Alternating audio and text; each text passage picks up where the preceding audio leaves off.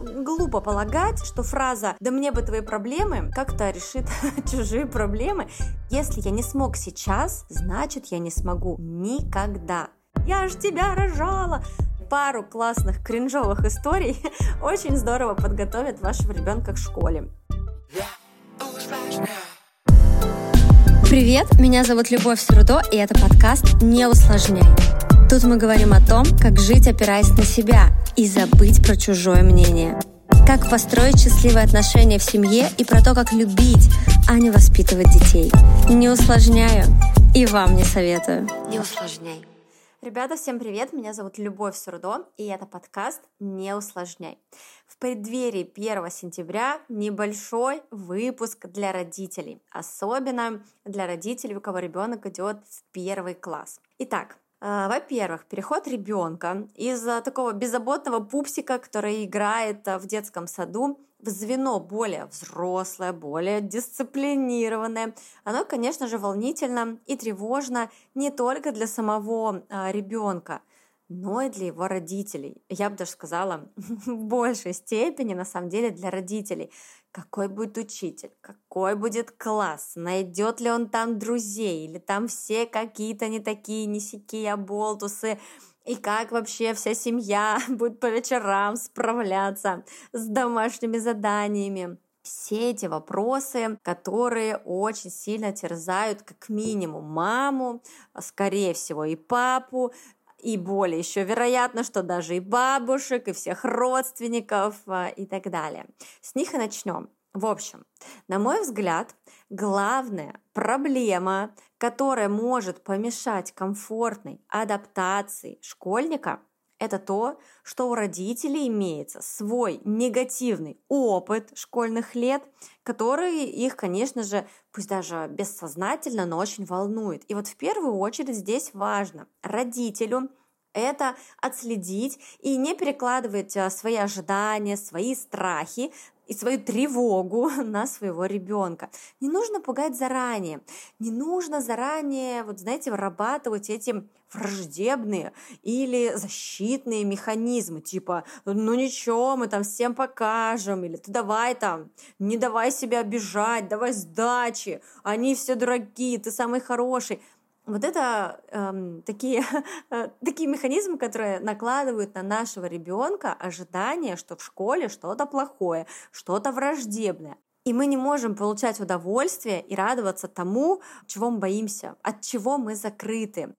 В общем, родители, помните, пожалуйста, то, что пережили вы в школьные годы, совершенно не обязательно переживать вашему ребенку.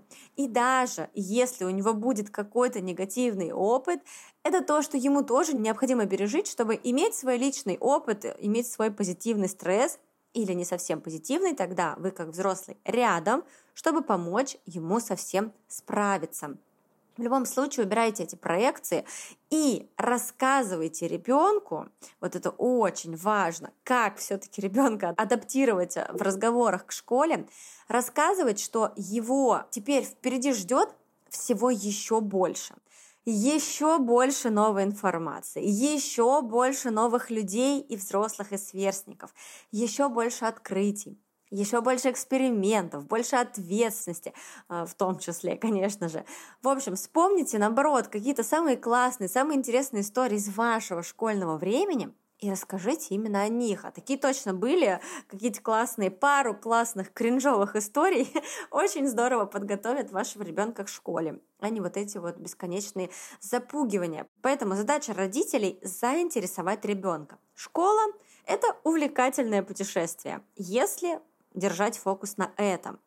Но на деле же, конечно, позиционирование очень страдает, и в итоге школа для всей семьи и для ребенка это что-то пугающее, причем уже даже для ребенка 6 лет, потому что к ней нужно мучительно и отчаянно готовиться. К сожалению, именно так, а, записывая на популярные нынче курсы подготовки к школе, именно так родители и позиционируют переход в школьники. Все, хорош, давай тут э, мы не будем отдыхать этот год, все, веселая жизнь твоя окончена, вот эти вот гуляния с друзьями, шатания, все, впереди подготовка к школе, а то не возьмут тебя в школу, и будешь ты э, как дядя Вася дворник, всю жизнь работает дворником. Родители очень гораздо на подобные филигранные, устрашающие виды мотиваций. Сейчас, наверное, многие узнали себя э, в этой истории с дворником. Спойлер, такая мотивация не работает. Э, скорее всего, однажды она сработает в обратную сторону, когда ребенок захочет иметь что-то свое уже, наконец, захочет иметь какое-то свое мнение, и специально, вопреки всему, будет стремиться стать дворником дядей Васей, чтобы хотя бы здесь он мог отстоять что-то а, обратно пропорциональное вашим а, наставлениям. Поэтому не надо так делать. Что еще? Да, конечно, некоторые учреждения школьные действительно устраивают очень жесткий отбор на прием первоклашек, которому, правда, нужно быть и психологическим, и интеллектуально готовыми. И да, тут заходит в чат подготовка к школе, но проблема здесь все-таки вот в этой самой подготовке не в самом наличии отбора, а в пугающем вот этом окрасе, который накладывают родители, как я говорила раньше. Скажите ребенку, ну, например, что ваша школа такая невероятно интересная, такая крутая, с такими обширными знаниями. И вот чтобы тебе легче и интереснее было начать свои школьные дни, то мы будем помогать тебе изучать разные предметы сейчас, там, в течение года до школы, которые тебе потом классно пригодятся. Поймите, что мотивация страхом и унижением неэффективна. Она не заинтересует ребенка. Далее последует супер важный совет э, от ряда, от всех психологов и от меня просто в первых рядах. Пожалуйста, помните и не забывайте, что очень нужно хвалить детей, ну и взрослых, кстати, тоже. Очень нужно хвалить детей не только за результаты, но и акцентировать внимание на процессе. Если ваш ребенок правда старался, если ему правда было важно в каком-то задании там докопаться до сути, но он просто не успел или там не дозрел на ответ и ошибся в процессе расчетов, например, ну не ругайте его за то, что вот нет верного ответа, вот неправильно – Похвалите его, что он старался, что он трудился, что ему было интересно. И значит, в следующий раз у него сто процентов получится. Значит, в следующий раз у него будет уже больше знаний на эту тему, больше опыта в этом примере, ну, не знаю, все что угодно. Вот в эти моменты мы очень четко вырабатываем в детях важную установку и очень важную стратегию на жизнь. Есть ну, там, в одной из а, классификаций да, есть две установки. Установка на рост и установка на данность. Установка на данность – это наши постоянные фразы из серии «ну, это не твое», а, «ну, там нет у тебя к этому способностей» и все. И у ребенка закладывается такая история, что я где-то не силен, и значит, у меня никогда ничего не получится. Но мы должны донести до наших детей, что все зависит от нашего желания расти. Наши успехи напрямую зависят от того, сколько времени и сколько усилий мы потратили на то, чтобы узнать какую-то новую тему или отточить какое-то действие. Грубо говоря, если вы не умеете забрасывать мяч в кольцо, но в течение года, каждый день по 5 часов вы будете тренироваться кидать мяч в кольцо, то вы 100% этому научитесь. И вот это очень важно, очень важно закладывать это именно на уровне стратегии, потому что когда мы закладываем в ребенка, о, это не твое, у тебя точно это не получится, или там, ой, да он у меня не очень умный, или там, она не очень умная, зато красивая. И о, вырастает взрослый с вот этим ощущением, все, вот здесь я никогда не продвинусь, здесь я бездарен. И в мире данностей ошибки, да, в мире установки на данность, я имею в виду, ошибки воспринимаются и детьми, и потом выросшими из них взрослыми, как страшный удар. Откуда вот этот наш страх ошибок?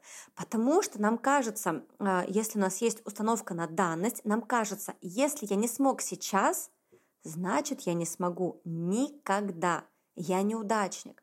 А если нам закладывали установку на рост, когда все зависит от нашего желания расти и от количества потраченного времени и усилий, в установке на рост, если мы ошиблись, то мы понимаем, окей, значит, я сейчас еще недостаточно что-то сделал, недостаточно потренировался.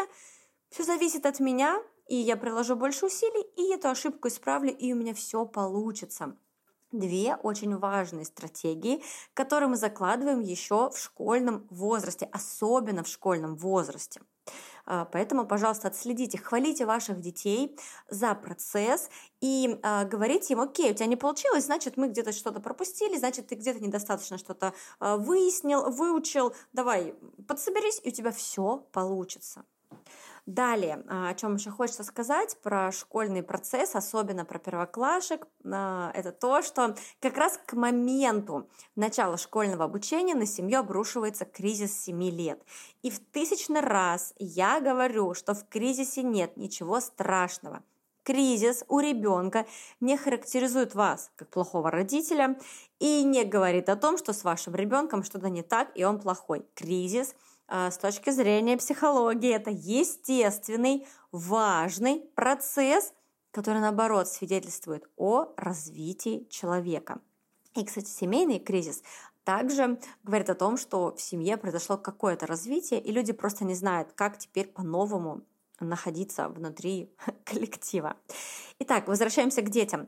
Главная черта а, переходного периода кризиса 7 лет – это утрата детской наивности. Ребенок начинает все больше анализировать свои действия, их последствия, смысл вообще всего с ним происходящего. И, конечно же, активно развивается самостоятельность. Школьник начинает отделяться от семьи, у него появляются новые авторитеты. Мария уже где-то становится большим авторитетом, чем мама. Иногда школьники нарочито начинают э, пытаться быть взрослыми. И в этот момент очень важно не начать их ломать. Когда я очень четко видела, как моя Ксюша, которая просто мамсик-мамсик мой у коленочки, э, начала нарочито э, пытаться быть взрослой. Делал вид, что меня не слышит, все знает лучше меня. И вообще мне Варя, там, учительница ее, сказала так – и в этот момент важно взрослому не скатиться вот в это вот «знаешь что вообще-то, я тут самое важное» и не начать э, идти на поводу у своего эго. Я это отследила сначала, да, какие-то первые чувства и поняла, блин, да это же круто, мой ребенок взрослеет, у него новые авторитеты, она хочет еще сильнее опираться на себя, ну пусть где-то нарочито, ну и что? И я э, взяла это за плюс поняла, что это клево. Да, это где-то немножечко дергает еще сильнее, да, еще сильнее нас сепарирует, еще сильнее меня, может быть, как-то задевает, как маму, которая «я ж тебя рожала».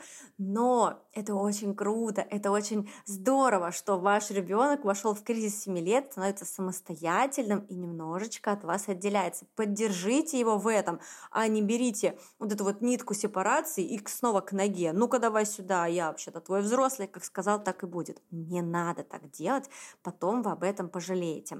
Итак, несколько э, вот таких тезисных прям советов, которые я хочу выделить э, на время э, школьной адаптации. Первое, очень важно быть рядом с ребенком и показывать вашу готовность выслушать, вашу, показывать вашу готовность выслушать его, быть рядом и ни в коем случае не обесценивать его переживания. Забудьте про вот эти дурацкие фразы типа «Ой, да ладно, подумай, что же нашел, из-за чего расстраиваться? Ой, да мне бы твои проблемы». Глупо полагать, что фраза «да мне бы твои проблемы» как-то решит чужие проблемы и чужие э, чувства. Если он так чувствует, значит для него это проблема. И то, что вы это пытаетесь обесценить, для него это еще одна проблема, а не решение его проблемы. Очень важно, конечно же, научить своего ребенка обсуждать с вами свои переживания, проговаривать свои чувства, проговаривать свои эмоции. Но это напрямую зависит от того, насколько родитель готов быть рядом и выслушивать, снова, опять же, не обесценивание. Не обесценивая, господи, почему я сегодня заговариваюсь? Ну, так бывает, видимо. А, Еще очень важно задавать как можно больше вопросов. Прям много-много-много попыток вывести ребенка на разговор. Это про то, что вы готовы разговаривать. Это а, как раз-таки про то, что вы должны показать ребенку, что вы правда им интересуетесь. И очень важно не задавать односложные вопросы, там, на которые ответ это да или нет, а задавать вопросы открытые. И даже ну, какие-то из серии, а я видела сегодня у тебя в классе мальчика там в красной футболке, и мне показалось, он какой-то очень активный, расскажи мне про него, какой он, как ты с ним общаешься. Вот прям вот какие-то такие с погружением вопросы.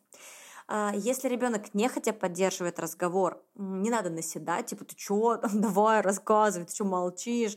Попробуйте начать разговор сами, раскройте что-то про себя, про свой день, как он у вас прошел, там, что вы ели, не знаю, где вы профокапились. Это тоже, кстати, очень интересно и всегда расслабляет. Ну и э, такой важный момент, если вас ждет серьезный разговор с ребенком там, на тему его оценок, поведения или еще чего-то подобного, не спешите навешивать на ребенка шаблоны и диагнозы. А, держите фокус на том, чтобы анализировать действия ребенка, а не его сам, самого. Это очень важно. Не надо говорить, ты дурак, ты глупый, ты непослушный, ты такой секой. Говорите, я вижу, что ты не можешь там, справиться с заданием, или я вижу, что ты не можешь справиться со своим поведением. Давай попробуем понять, в чем дело. Понимаете, когда мы говорим «ты медленный», или «ты непослушный», или «ты какой-то там плохой», ребенок слышит это, он сам плохой, и он не знает, как это исправить. Когда я просто какой-то не такой, я не знаю, что мне нужно сделать. Это вызывает у меня лишь только болезненное чувство стыда. А когда ребенок слышит, что какой-то не такой его поступок, когда ребенок слышит, что что-то не так с его действиями, он знает, что это решаемо. Нужно просто поменять действия. Когда нужно поменять себя целиком, самого, э, это невозможно. А, это прям очень важная история. Пожалуйста, держите на этом фокус. В общем, самое главное, надо каждому родителю знать, что домашняя среда должна быть безопасным местом для обсуждения всех школьных адаптаций, переживаний, событий и так далее. Уверенный в себе и в поддержке своих близких школьник, он очень быстро адаптируется к новой среде и сделает это не потому, что он боится стать дворником дяди Васей, а потому что ему все происходящее просто очень любопытно и интересно. И потому что рядом с собой он видит такого же интересующегося взрослого, а не унылую особь. И, конечно, потому что впереди огромный мир, и так хочется быть его классной, интересной частью. Все, на этом выпуск закончен. Очень надеюсь, что он был вам полезен. Всех обнимаю. А, ставьте, пожалуйста, свои сердечки. Буду очень признательна, если вы напишите комментарии а, на том а, портале, где вы слушаете этот подкаст. Мне это будет очень приятно. И, конечно же, это будет очень полезно для продвижения подкаста.